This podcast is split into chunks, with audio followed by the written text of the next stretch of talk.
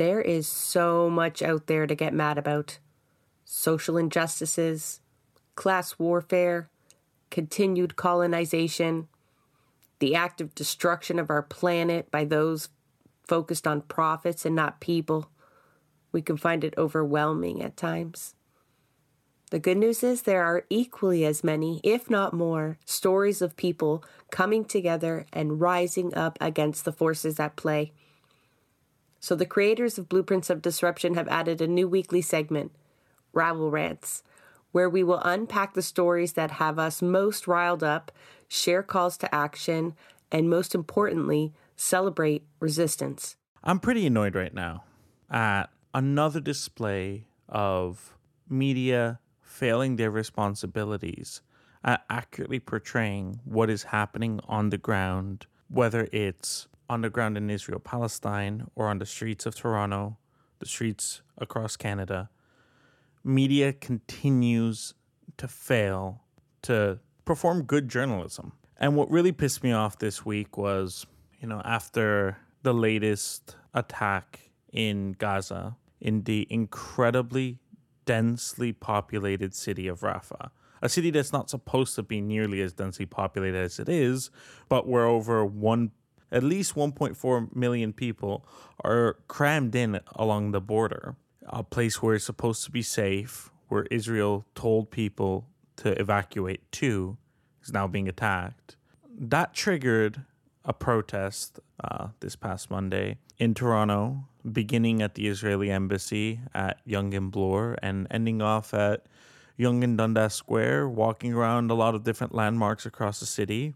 I went out because I wanted to to cover this, to cover into a story, which didn't end up working out for me. But I was shocked the next day to see the narratives that were going around on social media.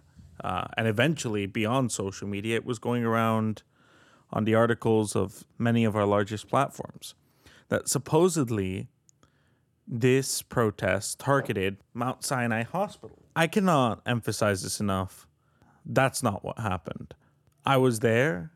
That is not what happened. Some of the folks are using the word targeted, and I, that's been repeated many, many times over. You know, Trudeau, Jagmeet, Olivia Chow, you, and then plus your usual suspects. But Bonnie Crombie, I think, took the cake here. And this is kind of the image that I think other people are having of this protest. We're going to hear from you of exactly what happened, but I got to read Bonnie Crombie's tweet. The Ontario Liberal leader, right? She's a hopeful for Premier. She says, I've been torn up by the accounts of protesters infiltrating Mount Sinai Hospital, intimidating Jewish patients and doctors, and threatening our already weakened healthcare system.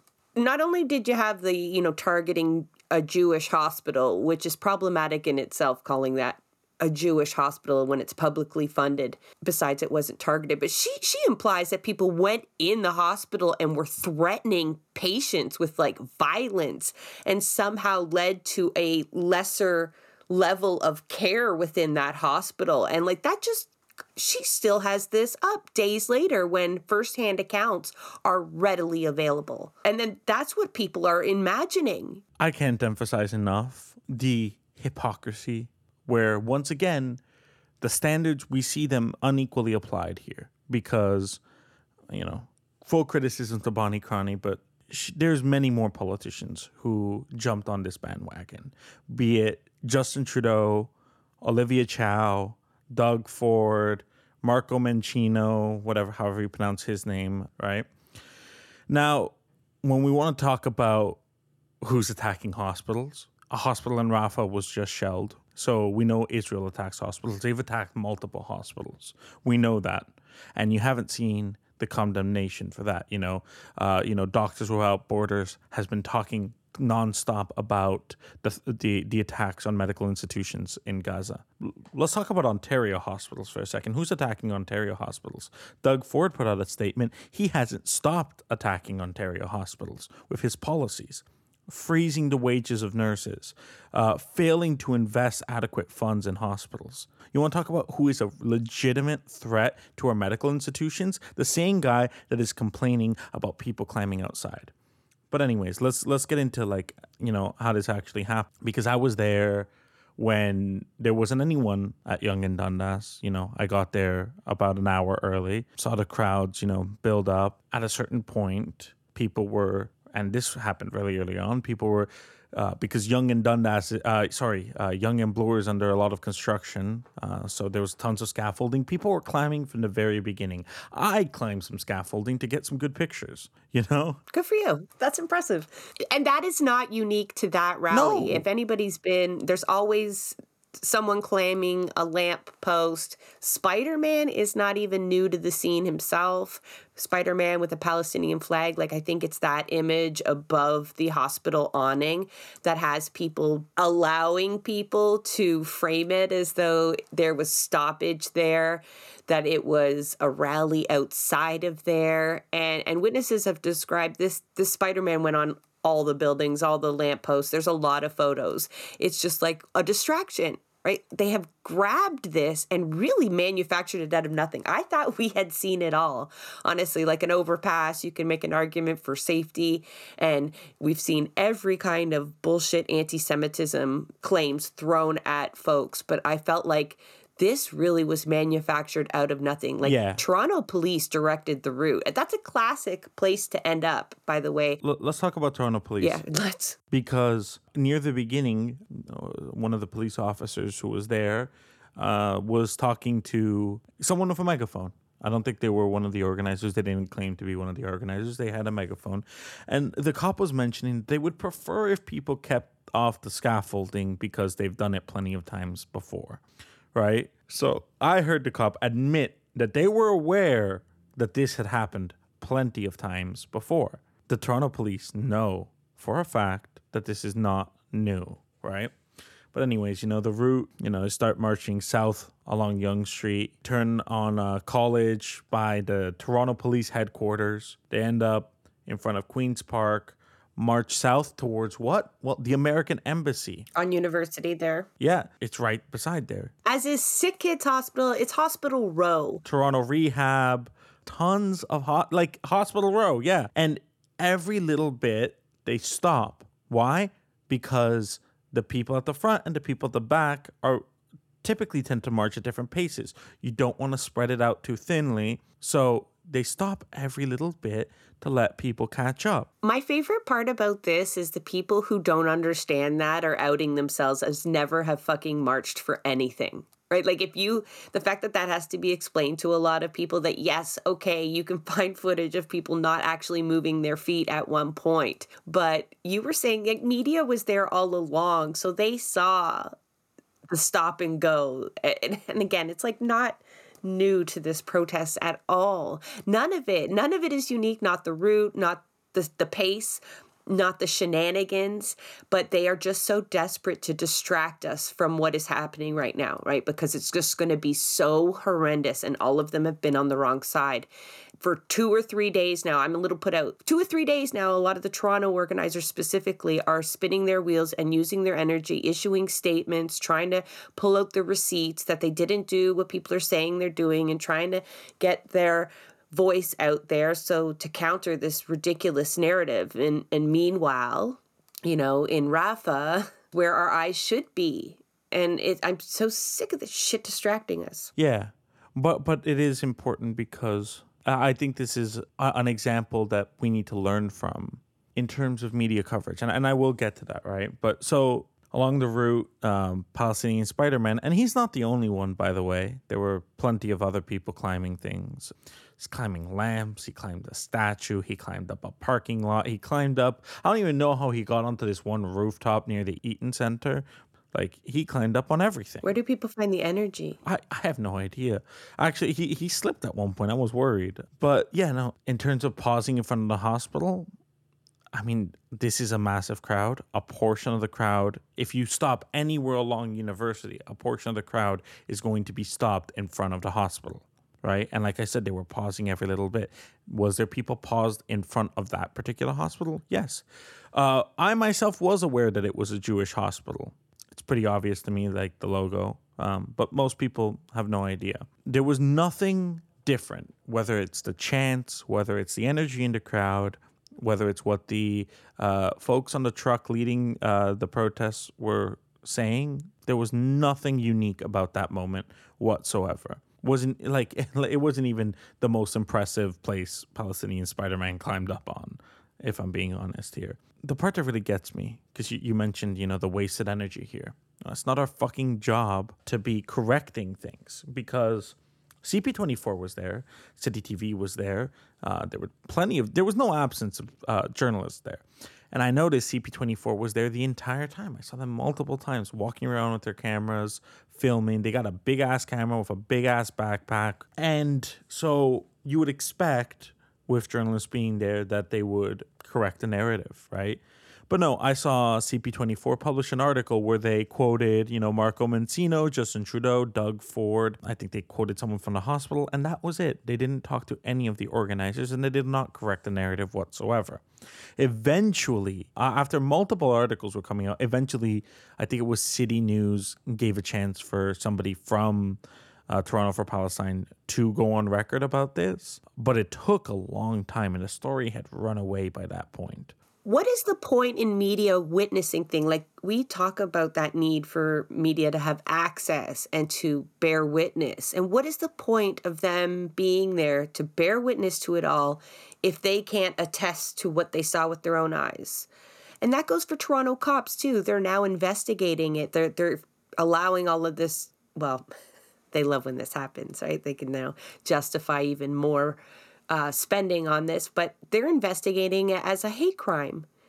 They were there, they chose the route. There was no lack of evidence or witnesses to what was happening at the time. It was how it was reshaped afterwards, you know, that ended up it wasn't any flaw of the organizers. I hope none of them are sitting there also second guessing what routes they can take next time to move faster, to completely avoid certain institutions. And it's now, you know, I myself was there in capacity as a journalist, and I um I wanted to write an article essentially about exploring the implications of the attack on Rafah with the ICJ rulings. I couldn't publish because I didn't have an opposing source. I emailed 15 people, nobody got back to me. That was what my editor told me. And and and to be honest, if if the newspaper is intending to be impartial, it's pretty standard proceeding. It was reasonable. I understand why. I get it. What really pissed me off is that there was no opposing viewpoints whatsoever in the articles that were being published by uh, CP24 and, and various other platforms. They were not being held to the same standard that I was being held to. And, and that's the part that really, really gets me because we mentioned, you know, the, the double standards. Israel literally infiltrated a hospital with an armed attack team to kill people some video. You can see them dressed up as doctors holding assault weapons. They admitted to it. Israel has also attacked multiple hospitals, multiple, including recently in Rafah. No outrage to that from the people who are now saying that this attack of anti Semitism at Mount Sinai is unacceptable when it's not what happened. But the scrutiny is just not there. There's not the same level of scrutiny. And I saw people were inviting these big platforms. They invited CP24. They invited, you know, whoever would come. And and I get it.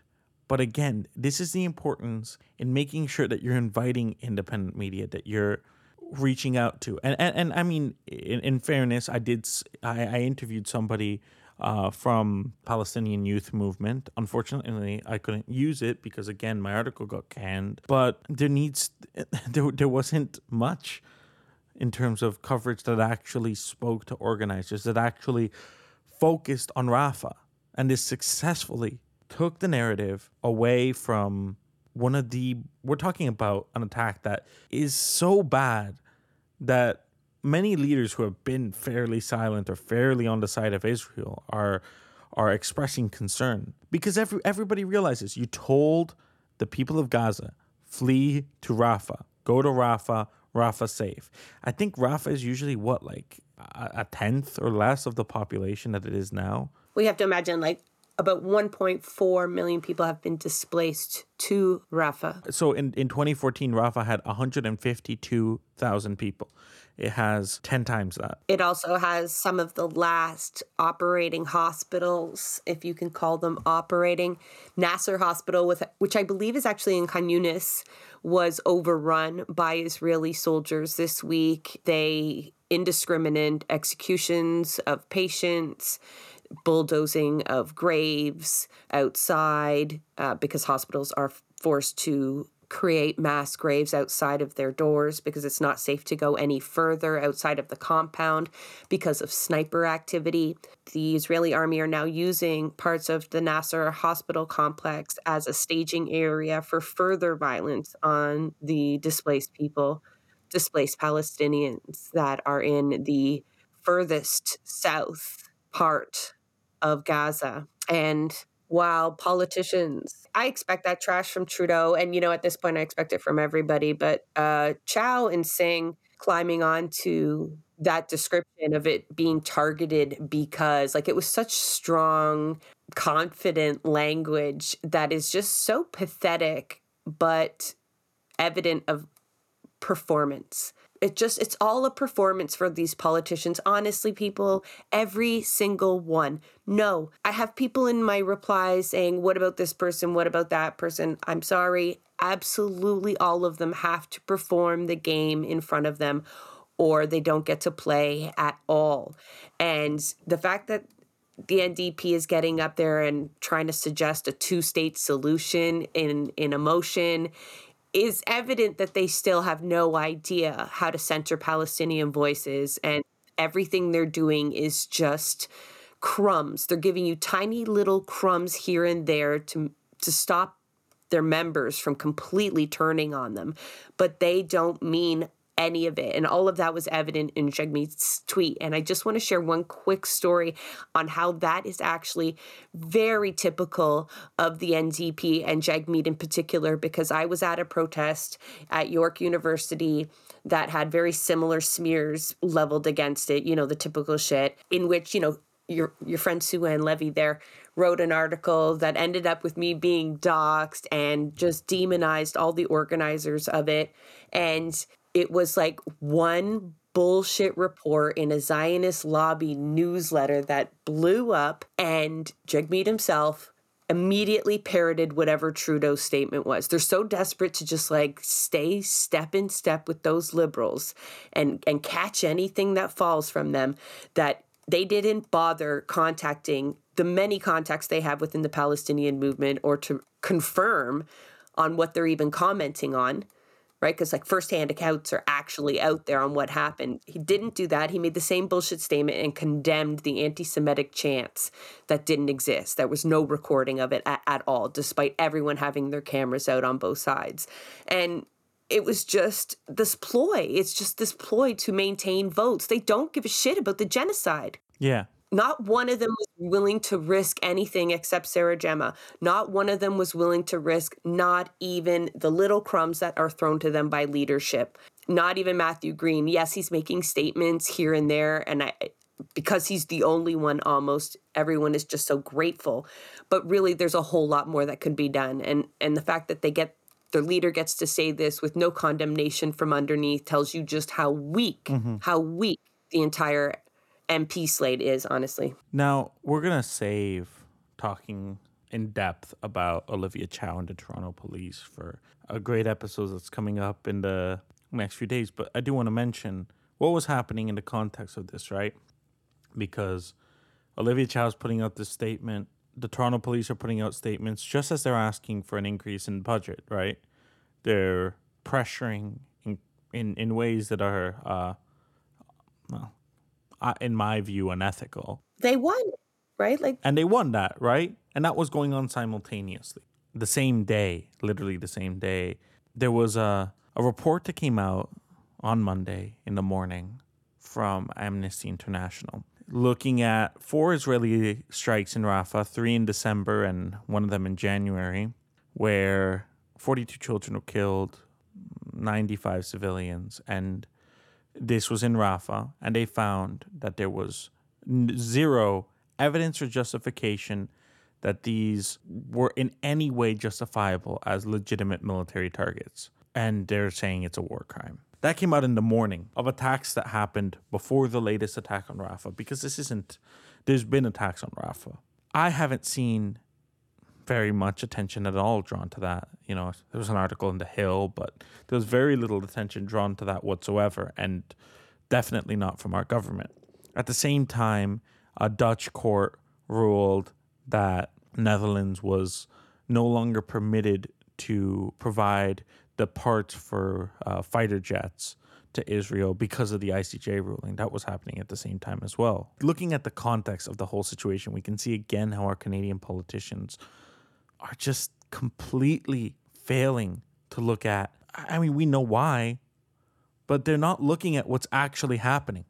They're not actually concerned in the slightest about whether or not they're going to be held accountable by these ICJ rulings. They should be because they're continuing to provide arms. We saw the Maple broke the story, right, about the increase in arms sales to Israel since October 7th. That Maple story has gained very little traction, even though. I mean, it's gained tons of traction in progressive Twitter spaces, but the politicians have failed to mention it whatsoever, even though they have been claiming since the beginning that the only aid Canada has been providing is non lethal aid. And we, of course, know that. Um, There's no such thing. If you're aiding a military, it is lethal, it, even if you were fucking feeding them. Because if they didn't have, then why do they need it, right? If they need it to operate as a lethal entity, then it's lethal. It doesn't have to go through your body. To, to use a sports metaphor, because F1 is on my mind right now, it's like when a couple seasons ago, Red Bull exceeded the uh, the the spending cap,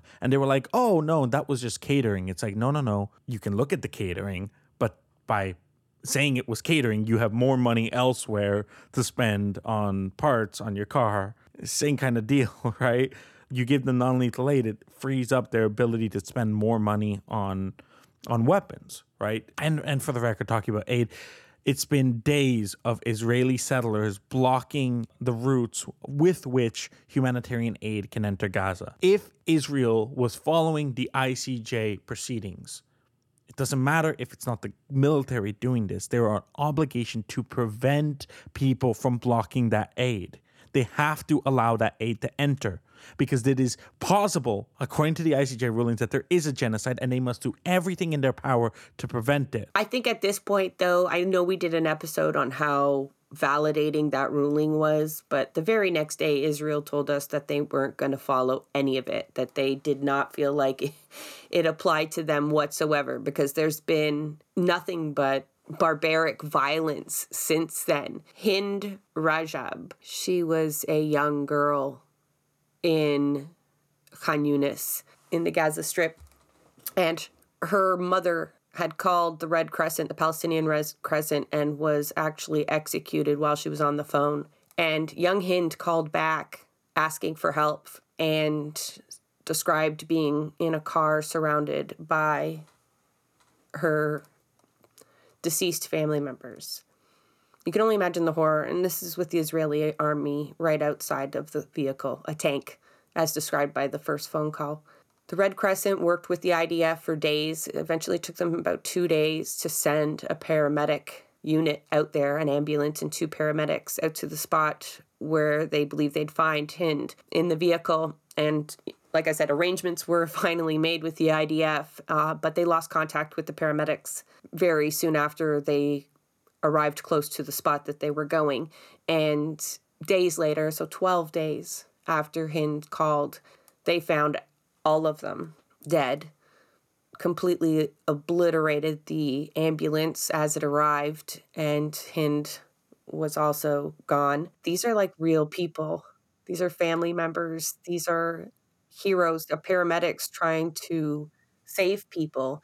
And continually being bombed by the IDF. We've seen so many ambulances bombed. Like if we're talking about targeting health services, they have admitted to targeting ambulances and we have seen them destroy hospitals. We know there's children being operated on without anesthesia. There are women giving birth via C section without anesthesia or any aftercare. That's an attack on healthcare. I want to take a minute to talk about Sidra Hassouna. She wanted to be a science teacher. According to her family, she's a relative of uh, the ambassador to the US. She was murdered alongside seven more of her family members, including her twin sister and her 15 month old sibling. There's an image of Sidra making the rounds on social media that is not even anything I can describe. There's a much better video you can see Sidra running with her twin sister 12 hours before the bombing in a this fluffy kind of tie-dye print rainbow colored hoodie that looks identical to something my daughter wears. And her and her entire family were wiped out by a bombing that Israel admits was simply a diversion in order to rescue two hostages. They rescued two men, uh, one in their 60s, one in their 70s, from a, what they described as a civilian home. And that image that you see, that is simply a diversion from another mission to rescue two Israelis. So, if anything ever demonstrated the fact that Palestinian life matters for nothing to these people, it's the fact that they will admit to bombing families in order to save two hostages. And I just can't even understand how Olivia Chow or Jagmeet or Justin or any of these fucks can spend time tweeting about the outside of the exterior of a hospital, of which that entrance had been closed two hours prior to protesters arriving on scene. Yeah, it closes at like 6 p.m. every uh, every day. Yeah, all of our eyes should be on these the children of Palestine, right? These people who have been squeezed now into tents, into refugee camps that have also been bombed. We've seen giant craters in the midst of, you know, your typical, if you envision a refugee camp tent, like as far as the eye can see, zero protection from shrapnel bombing these areas as well. And there's no health care for them. You imagine the aftermath of any kind of disaster and the injured there, there's no health care for them. So I don't give a fuck about folks who want to spend time trying to distract from that. Because frankly, everyone was watching the Super Bowl why this happened. Although, you know, Super Bowl is already kind of a manufactured distraction for us all. Although people do need their entertainment, I get it. But this was really tough to reconcile with folks because I wasn't watching it. I have not watched the NFL for a long time because they're pieces of shit. But the audacity of the Israelis to air three commercials, so, you know, it's about $7 million a pop for a 30 second spot at the Super Bowl. They aired three commercials. One of them was trying to feed into the Super Bowl theme and talked about 138 seats were still waiting referring to hostages still being held by Hamas.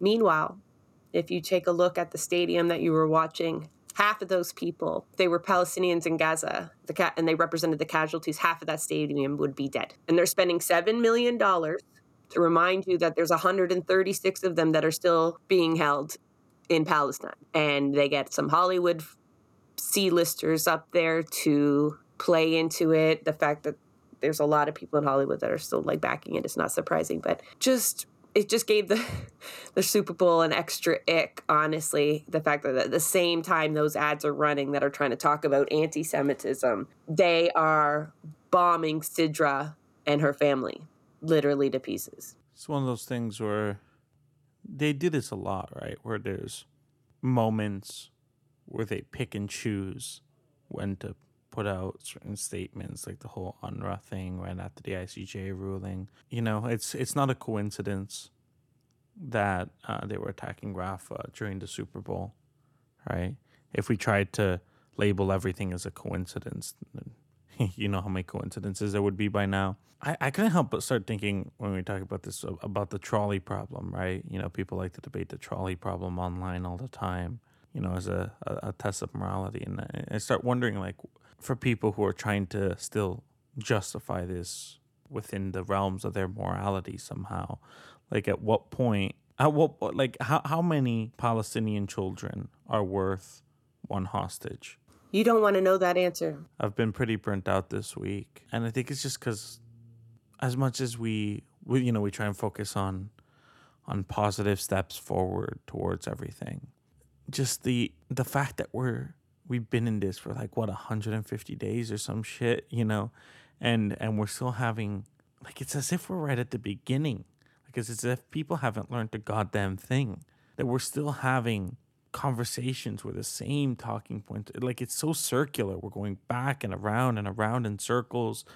And and and, and people don't realize and it's it's just like fucking think. Sit down. Deconstruct your worldviews think about why you care about things why you justify things what is it that you know what do you think you know why do you think you know it I'm so done appealing to those people, honestly, though. At this point, can you c- convince anybody who hasn't already been convinced that this is wrong? And why are there so many of those people? Or maybe there's not. I feel like we can't get a true gauge of how many people out there really understand what's happening and think that it's okay. We don't know because our exposure to media is definitely not the same. The amount of trolls online that, you know, sprung up October, November 2023, like that's a huge red flag. If you're engaging with someone like that, they're surely there just for this purpose. And there's clearly an army of them. I know we have that colonial imagination, and I am worried to know those numbers actually, you know? I, I want to think that they're not as high as they are being given weight in the media. But most people will hear the story that we started off with and believe it. yeah And they're thinking about that instead of what's actually happening. It's brought up a bit of a refresh frustration of me with my role in journalism because it's like, yeah, I get it.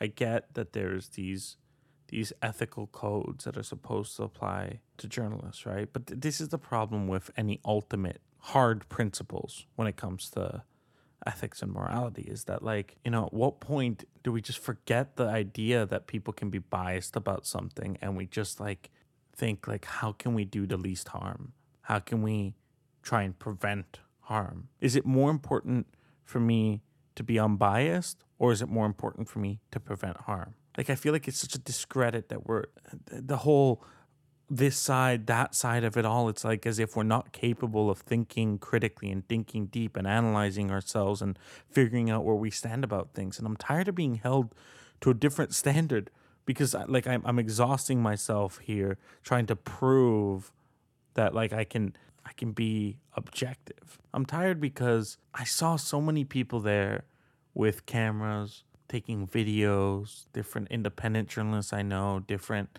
you know, the organizers themselves had cameras and at the end of the day, couple of tweets, couple of articles and the narrative goes to shit. You know, it's it's so frustrating living in this propaganda state where it's so easy to manufacture the narrative like like how do you take a horrible horrible siege that is killing so many innocent people and you completely flip that story to attack on a hospital in Toronto And how does the media even prioritize that story, right? Like, why is that showing up as an important thing for the media to talk about in their mind, right? Like, I want to know.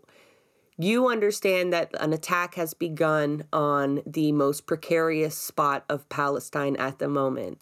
And the situation there couldn't be more volatile. And there are responses coming in from around the globe ever shifting. You know, Canada's finally called for a ceasefire. Fuck you, you're still giving them weapons. But they're not centering that at all. They're centering this anti Semitism that, yes, it exists, but why is that anyone's priority at the moment? Like, you want to talk about hospitals? Do you understand what triaging is? It's finding those who need our help fucking now, right now, like fucking 150 days ago now, like uh, 75 fucking years ago now.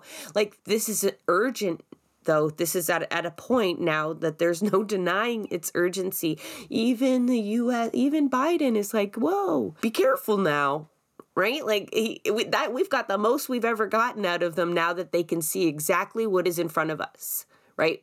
It is about to happen, the worst of the worst. I, I think the the triaging point is a really good point, right? Because I think the ethics that apply in the medical world are the ethics that that I, I wish applied outside of it more. You know, the first do no harm. The you know, you might not like someone, but you still gotta save them. A commitment to just to the medicine, to to people's lives, and to to helping those who need who need it the most. I mean, obviously that doesn't apply to the states with their privatized systems, but You're starting to sound like a socialist. hopefully, Because right now, profit drives everything, right? Like they aren't helping not because they're heartless individuals. I'm sure Trudeau loves his kids, his kids, maybe has warm fuzzies, but these are dollars and cents to these people. They're risking dollars and cents and political capital, which just means capital. and I I- don't believe that they think that they're they're bad people and that they're in the wrong, right? They're finding ways to justify this to themselves. Don't say that. I need to know that those fuckers are not sleeping very well. Have you seen them? They're aging. I, need to know that this is bothering them because then I don't even understand humanity anymore. Okay. Like I can understand politics. I hate it, right? I, I get the games. Like I can kind of wrap my mind around them. But I don't know how Biden probably just doesn't even, I feel like he doesn't know what's going on He doesn't know what's going on. but Trudeau and like people who are very, very aware. Surely, surely no. I hope that they have to be medicated at this point. The yelling and screaming everywhere they go. You're killing babies. Like, you know, people are saying some really bad things to them all the time, all the time, more than normal. And then on top of that, they know they are getting more updates than we get. And so he knows the level of death and destruction that he is responsible for and that they all play a hand in. I I don't know. I I the fact that you might be right scares me that that they can somehow reconcile this. They can distance themselves cognitively, but I hope they're paying a price mentally, honestly. Some It's gonna sound. This is gonna sound like a kind of out there reference, but I was um, rewatching uh, Better Call Saul in the last little bit, and I was thinking about how, in many ways, the whole Breaking Bad cinematic universe is an exploration into moral justification. All of the different characters, there's so many times when like it's asking the audience to support something that might be morally wrong, but that we find different reasons through context or different things to justify. But then a different character that we don't have the same context does the same thing, and then you you're against them. And then someone who you think is good does something that you think is bad, and then you're torn, and then you're having to re like the whole thing. I, I think that that's like at the very root of it, right? Is is exploring how do we come to justifications and how do we a- anyways I, I bring that up because like i think that's a bit relative relevant here in the sense that there's so many ways to justify horrible things. There's so many ways. And the less that we think about it the easier it is to justify like the less that we really think. And i think that you know forget po- politicians are a, a bit of a lost cause right? But what really gets me is like i can't stop thinking about that one cp24 journalist who was there watching everything. And it's like i i, I wish i underst- i wish i knew what they were thinking about. Were they thinking about Rafah? Were they thinking about what it would be like for your apartment building to fall down on top of you without you having done anything to deserve that. Not that anybody deserves that. Like, were they thinking about what, what it all even means? What it means to be somebody with a platform in a country built on genocidal colonialism in a moment when genocidal colonialism is taking place? Like, most Canadians don't let that thought enter their brain. but I mean, they still went out. There was a protest, emergency protest for Rafah, and they were there for four hours. They had a camera, they had a microphone, they recorded, they talked to people. And and at what point is it like I'm just here to do a job? I'm not thinking. I am a mindless robot, and I need oh. This person of high status put out this statement, so I must quote them and this person here. And oh, well, that's four statements, so I guess I don't need any more. And I shouldn't talk to the organizers. I know this is a bit of a chaotic rant and a bit out there, but I just feel like I don't understand how there isn't conscient more conscientious objectors. At what point do you just have a moment where you have something that's worth a little personal sacrifice and you stand up to your editor and you say, I understand that there's these rules that I've been following for years and that this is how things are supposed to be because that is the way that we've always done it. But I feel like maybe in this moment in time, these rules are not doing justice our obligations as people and my sense of humanity. And arguably to the purpose of the press in the first place. It was supposed to be a check and balance. What? It's supposed to be a watchdog. Right. And so if you are not checking, if you are not challenging politicians on their statements or the police on their statements, either by questioning them with knowledge that you have at your disposal because you were either there or because you're covering a fucking story on X. So a little bit of research ahead of time is a responsibility.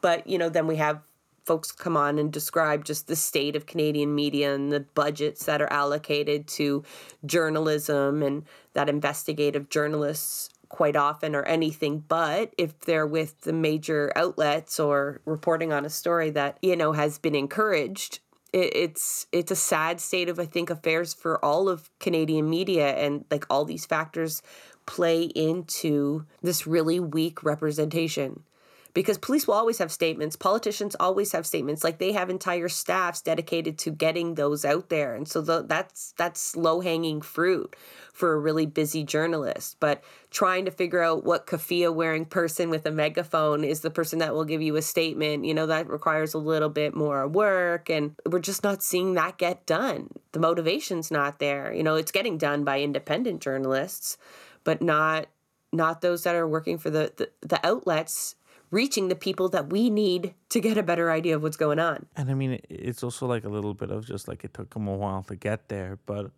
remember how I mentioned that I got there really early, right? Uh, I was standing on a corner and I started talking to a Palestinian man there. We are just talking about life, and he told me his Nakba story, right? About the tiny village in the north of uh, Palestine, close to the Lebanese border, and he told me about how the village beside his had been wiped out. You know, they went in with guns and and somebody escaped and went to his village and warned them and how because of that they were able to flee to Lebanon. And he told me about refugee camps and and life in Lebanon and I, was just thinking like are they having these con like have they ever heard this? I know like there's still people out here who who talk about, oh, the Nakba didn't even happen, you know, all these deniers and stuff. And it's like, just this simple co- conversation was such a devastating history, you know? And I, by pure coincidence, that I even heard it in that moment. But it's not rare at the same time. It's, it's, it's not rare. You don't see the features that talk about that. You don't see Anna Litman getting featured by the Toronto Star to tell her story of protective presence in the West Bank why not? That's a great story. You know, it, it, it, like that was the type of thing that like in it's not rare in other conflicts. You know, it's definitely not rare in the Ukraine conflict, right? You see these things. It's kind of standard practice. Let's get an inside look on the ground. What is it like? I want to hear about the guy who who who's offering, you know, pack of smokes. I want to hear about the the playing soccer in in the backyard and trying to normalize things and the simple acts of hospitality and the simple like these are the things that like usually journalists get pretty excited about sharing you know? Let's humanize things. Let's show the human element. And there's been such little effort to humanize anything on the Palestinian side. There's no effort to demonstrate. And and and to make people wonder like, hey, let's paint everyone as humans and see what we think of it later. Let's see whether or not we're still justifying the same ratios of life to life and whether or not we're okay with anybody losing their life here. You know, that's supposed to be something that journalism does is try and humanize everything and then see what comes out of that. One of the people that I've been following in Gaza is Bisan. We've talked about Bisan before. She has evacuated to Rafah and it's been really obviously precarious That's such a weak word, but for her. And recently she uploaded an audio clip that kind of speaks to the Nakba and the likely prospect that this is a second Nakba. And that was always kind of the intent. But the fear you can hear in Bisan's voice as she's hungry, she's sick, obviously very tired and, and scared, and feels them being pushed into the desert. And she fears, she talks about a real fear of being pushed out into the desert to starve with all of her people. And that is essentially what is happening right now. Satellite images confirm uh, what people on the ground have already been telling us for at least a week that Egypt is building a barrier wall. They're building a pen in the desert that they are not commenting on, but we can only, this is miles, like a handful of miles from the Gaza border. And we can only imagine that this is exactly what they're doing is going to push them out into the Sinai desert at the remaining displaced people of Rafah, which would essentially then that would be it for the Gaza Strip. Completely evacuated is not really the right word, but removed all the people of Gaza have will have been displaced at that point. And so this will not be the first time that this has happened to the Palestinians. And we've had guests on here talking before about how some Palestinians still hold the key from the home that they were driven from. And I imagine that is still the case here. Like you got to imagine those 2 million people from Gaza there, probably there's still part of them that want to go home. Like some of them probably don't know the state of their house at this point. They're probably driven all the way from the north down to the south with no way of finding out if there is a home left for them, if they will be allowed to go home, and they have absolutely no control over the situation whatsoever. And during all this, and while the world is starting to, you know, voice concern and try to pressure Benjamin Netanyahu for restraint, and somehow he's supposed to protect the 1.6 million civilians in Rafah while still launching this campaign of bombing and ground assaults. But he speaks to the idea of a two state solution or even the idea of Palestinians being granted statehood. And he calls that a gift that he doesn't want to give them. Like a single man thinks that it's his position to deny an entire people's statehood. And in reality, he is. And that's so fucked up. There is some people reporting on the wall being built in Egypt and the prospect of what's happening there. And I think once that does gain traction in Canadian media, I believe they will try to spin it as some sort of good thing that Egypt is building a refugee camp to save the people of Rafah. And we won't be able to say that we didn't know that this was happening all along. Honestly, all, all those media figures that you're talking about, I don't care about the pressures that they're under. I don't give a fuck the fact that this can happen on your watch and not be front page news is a complete failure of the entire entire Canadian media. All we can do is just try to tell as many of these stories as we possibly can and all you can do hopefully is perhaps share them and keep telling them as well as tag up with the Palestinian youth movement in your area. Labor for Palestine has just opened an Ottawa chapter they are all across Canada as well. I don't know when this episode will air, but surely there's an action happening in your area. If you have not done anything as to date, you need to start doing it now. There is no time left to wait. That is a wrap on another episode of Blueprints of Disruption. Thank you for joining us. Also, a very big thank you to the producer of our show, Santiago Helou Quintero. Blueprints of Disruption is an independent production operated cooperatively. You can follow us on Twitter at BP of Disruption. If you'd like to help us continue disrupting the status quo, please share our content. And if you have the means, consider becoming a patron. Not only does our support come from the progressive community, so does our content. So reach out to us and let us know what or who we should be amplifying. So until next time, keep disrupting.